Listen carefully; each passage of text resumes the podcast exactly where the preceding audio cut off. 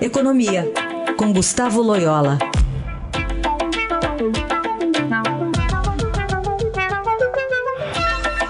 Loyola, bom dia. Bom dia. Bom, nosso assunto, lógico que a gente está de olho em todo o trabalho de resgate, vidas humanas né, envolvidas nessa tragédia mariana. Né? Lógico que o objetivo não é uma frieza aqui, mas é preciso também falar de danos econômicos. Né? No caso aí para a empresa Vale, no momento inicial assim, Loyola, o que, que dá para projetar de impactos para a empresa? Ah, é um impacto muito grande, né, sobre a empresa, porque, uh, enfim, uh, não apenas aí a perda de, de vidas, né, de funcionários, enfim, é, mas uh, também é, o, todas as indenizações aí que terão ser, ser pagas, né? O próprio é, fechamento lá da, da mina e do, do, do Córrego do Feijão. É, então, assim, são, são a perda, os danos de imagem também, né? Porque isso está tá repercutindo negativamente, obviamente, é, não apenas no Brasil, mas no mundo inteiro. Então, é, realmente é uma, é uma crise muito séria para a companhia. E, a, além dos efeitos sobre a companhia, tem aí os efeitos sobre a economia regional, né? A economia da região sofre muito, é, não apenas pelos efeitos da mineração, é, mas também outros aspectos da, da vida do dia a dia, né? Então, a região aí de, de Brumadinho vai, vai sofrer muito, né?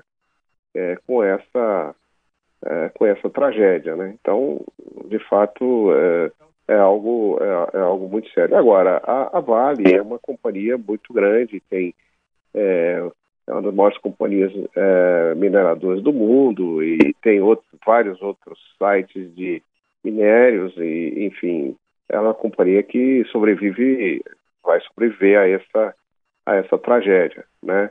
É diferente, por exemplo, da Samarco, que era uma companhia, um, um, quando houve, é, é, enfim, os, os, problemas em Marianas, atingiram a única operação da companhia e, e ela ficou inviabilizada, né?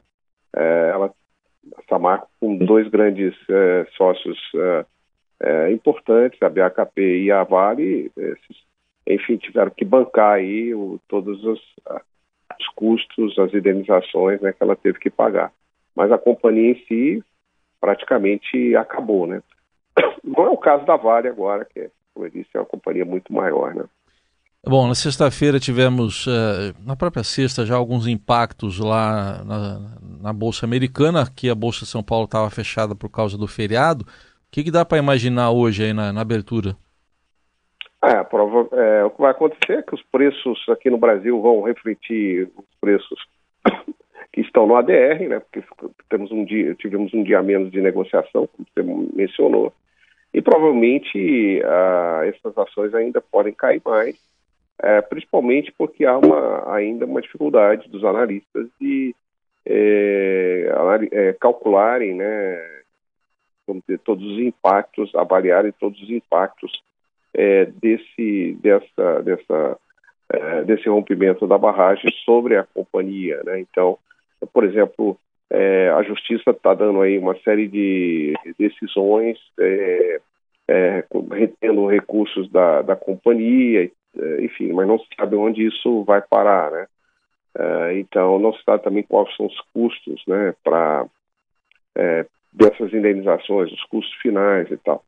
Então, assim, tá, ainda tem muita incerteza e isso vai penalizar as ações da companhia. Né? Uhum. É, até agora fala, até agora o, o, total bloqueado é de 11 bilhões de reais.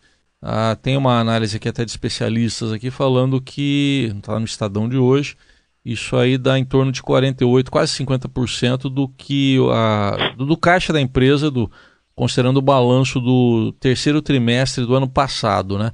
É, pode chegar a comprometer, até inviabilizar, ou você acha que não, não chega tanto?